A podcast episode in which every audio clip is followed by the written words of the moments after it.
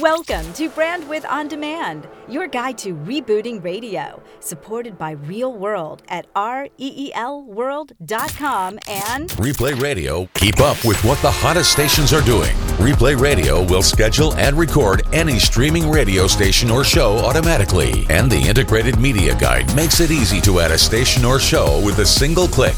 Try Replay Radio free by clicking their ad at brandwidthondemand.com. Brandwidth On Demand.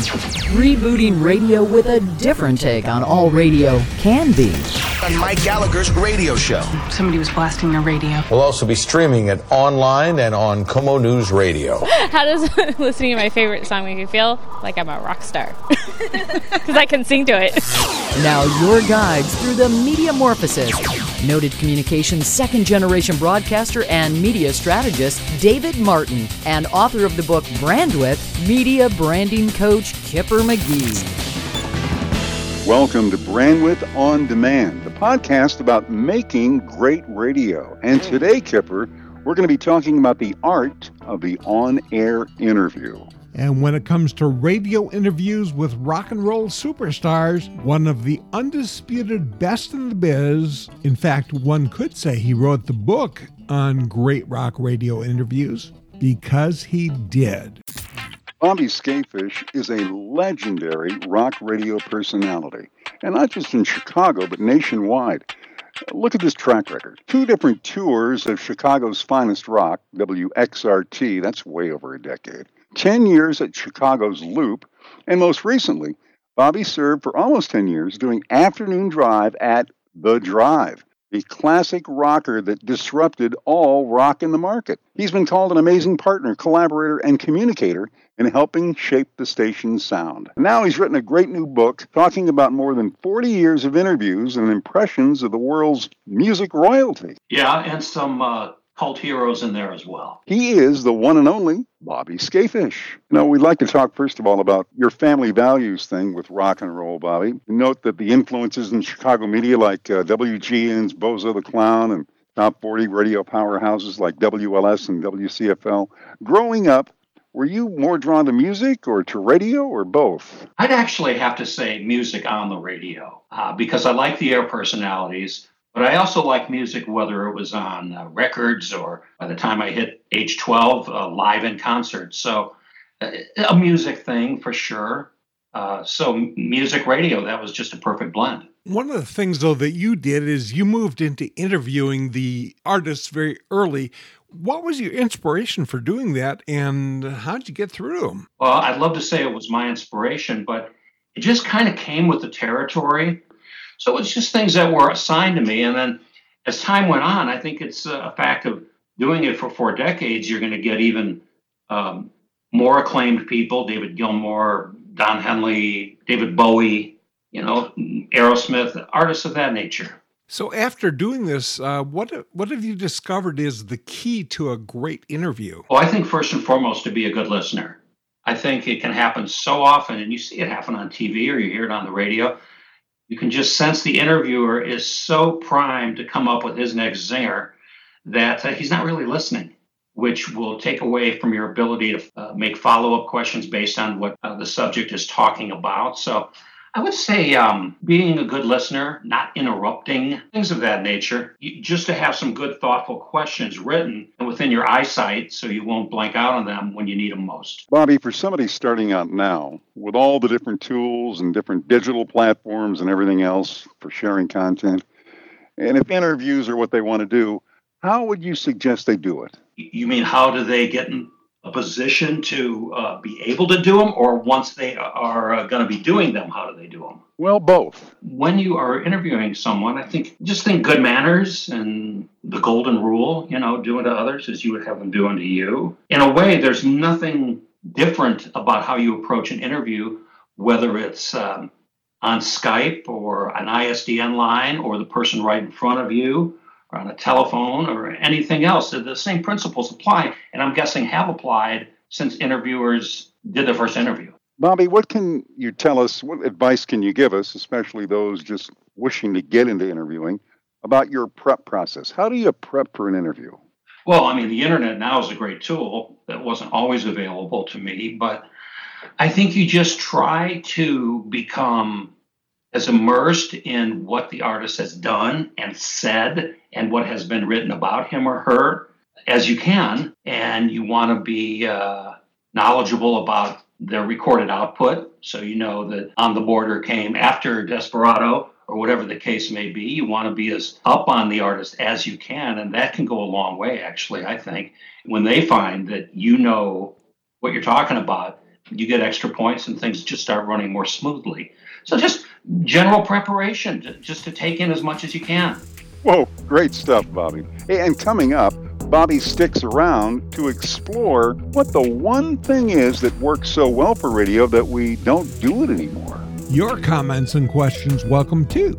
Email show at brandwidthondemand.com or call the 10 second sound off line 802 489 7739 or 802 489 SPEW if it's one of those days. Coming up, stuff that works so well, we stop doing it. Brandwidth on Demand. Brandwidth on Demand, supported by TrafficCast, broadcast media, social media, and advanced traffic data for commuters. The Traffic Karma mobile app is launching soon. Market exclusive broadcast partnerships available. For details, please email info at trafficcast.com. That's info at trafficcast.com. Exploring media evolution in real time. Brandwidth on Demand. What one thing works so well for radio that we stop doing it? That's exactly what we're going to talk to Bobby about, Kipper. Big subject. Bobby? Well, I think the audiences are less respected than they used to be. I think they're underestimated. I think that's sad. I think there's more playing to the lowest common denominator and assuming that people don't want more, you know, more music, uh, more creativity. I'd also like to throw in, I know you asked for one, but I want to throw in uh, this whole lean and mean uh, system of corporate running radio stations. I think you miss out a lot when you run lean and mean because people are overworked and you're just sort of understaffed, I think, sometimes to take care of the station's needs and the audience's needs. According to legend, Bill Veeck, the baseball owner, once said, "You got to spend a dollar to make a dollar ten." I think today's corporate ownership want to spend about forty cents to make a dollar ten, and it shows. I, I got to say, Bobby, as an aside, when I first got to Chicago in '76, uh, the guilty pleasure that I think all of us working in radio had was listening to XRT. But yeah. what was even more amazing to us, those of us working downtown, was when we got to Belmont eventually and actually got a tour of the station because we ultimately ended up knowing somebody there. We were amazed at the incredible vibe inside that station. And by the way, it was the only station in Chicago that had that vibe. And, and you know what I'm talking about because you worked other places. You guys, with a facility that wasn't as good, with a support staff that wasn't as large and with a marketing budget that wasn't as big, still ended up being one of the great radio stations in the market. And I think that was because you guys had culture nailed in that building. You really did. Hey, thanks. I mean, that kind of contradicted my answer about lean and mean. If you said that we were running lean and mean and yet still put a lot of heart into it and a lot of brains, that's nice, Dave. I appreciate that. No, that's the truth because there there were so many of us, and I, I just think about the uh, the ABC stations. My gosh, they they had two floors of the Stone Container Building, and as good as they were at sometimes, there were a lot of lean years in there when they were spending a ton of money and getting nowhere. And and I think that that says a lot about where we're at. I mean, Tom Tuber and I had lunch a couple of weeks ago, and we were reminiscing about what it was like when we were first working in FM radio. And the reason we were working in FM radio is we couldn't get jobs on AM radio. But the truth of the matter was, we had no resources. We were skinnier than lean and mean. I mean, we, we were in some cases working five and six hour air shifts, but we don't we never complained about it. We had a ton of fun. We actually produced some real results. I think a part of it is the attitude that people adopt. I mean, I, am with you on the whole corporate thing and the lean and mean thing, and I understand what you're saying. But I think a lot of that has little to do with the investment in the money and more to do with a massive failure of imagination on the part of leadership. In some cases, I don't think there is any leadership. I think there's leadership maybe of the profit and loss statement, but there's no leadership of the creative people to be creative. Yeah, you see a lot of empty suits these days. I'm so saddened when I walk into some radio stations. CBS station's a good example in New York. I was there last month. And you get off the elevator and you're there, and it might as well be an insurance company. Yeah. And there, there's there's nothing going on, man. I mean, there's nothing going on. They don't even have a receptionist there anymore. I know. I, well, I saw that in Kipper's book, and and it's just a small one sentence point, but that's so true. I mean, you don't get a vibe of the place because there is no vibe. Yeah, you know, I agree with that. That was fun, Bobby. Good. I thought it was fun too. We want to thank the amazing Bobby Skafish. Great show. Hey, the extended play version of this interview, including items trimmed for time, and the show notes are at brandwidthondemand.com. Next time, one of America's hottest new morning shows. What it took to go national. What it's like building brilliant benchmarks like War of the Roses, maintaining a full line of merch, and a lot more. John, Jay, and Rich. Okay, Kipper, that's a wrap. Hey, here's something to keep in mind. Leaders set the tone for winning. They set the stage for greatness. Put it this way culture eats strategy for breakfast. I'm Dave Martin. I'm Kipper McGee, and may all your brand width be wide.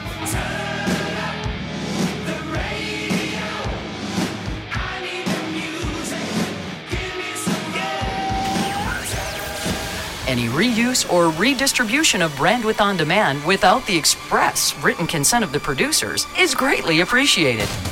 While you're at it, if you like what you're hearing, please subscribe and rate us in the iTunes Store or wherever you get your podcast. Your feedback helps others discover Brandwidth on Demand. Not your average quarter hour.